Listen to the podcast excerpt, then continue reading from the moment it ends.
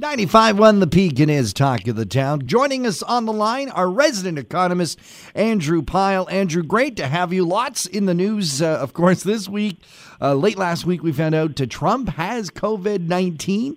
Uh, what does that mean for the economy? Did, did the markets to take a, a, hit on that? Well, the markets did take a little bit of a hit uh, when the news broke before the weekend, John, because obviously anything involving uh, the presidency and, and uncertainty over the presidency, uh, you know, creates uncertainty that markets typically don't like. So there was obviously a jolt to that.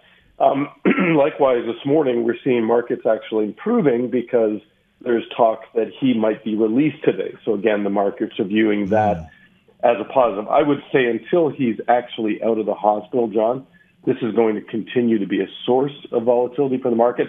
But here's the interesting play. I mean, you might you might want to argue that maybe Trump doesn't matter here.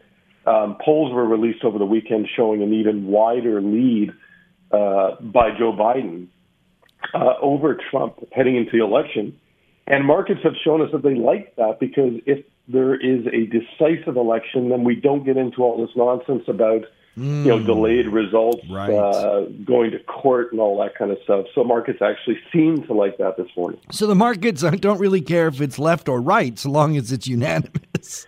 Yeah, as long as you don't get into these scenarios right. where you know there's not going to be a peaceful transition of power, that we're waiting weeks after the election to find out what happened, and uh, you know, we talked about this the other week that, you know, it's really not about the platform. It's just about, look, can we just get this election over with and know what's happening, and then we'll deal with the other stuff um, as it happens. How does the next quarter look to you? You know, this quarter, I can't believe that we actually said goodbye to the third quarter last week, John. Yeah. It just kind of whizzed by. But, you know, third quarter, generally speaking, was a decent quarter for the economy. Obviously, things rebounded from you know, the second quarter where we got trounced because of the pandemic. Um, but we did see financial markets faltering towards the end of the quarter.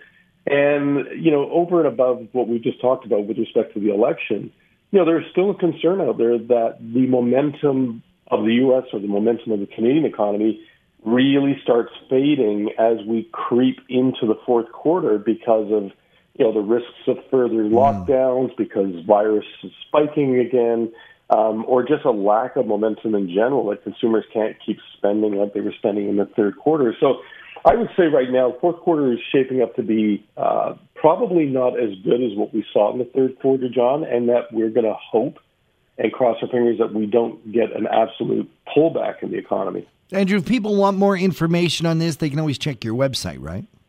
Absolutely, John. They can reach us at pylegroup.ca. There they'll find our contact information. They'll get links to research. Uh, we do our weekly newsletter every Friday. And every other Wednesday night, we host a uh, kind of like a fireside chat conference call where people can phone in and ask questions uh, on basically anything. So our next one won't be this week, it'll be the week after. From the Pyle Group Scotia Wealth Management, we say thank you to Andrew Pyle for being here on Talk to the Town. My pleasure, John. You have a great week.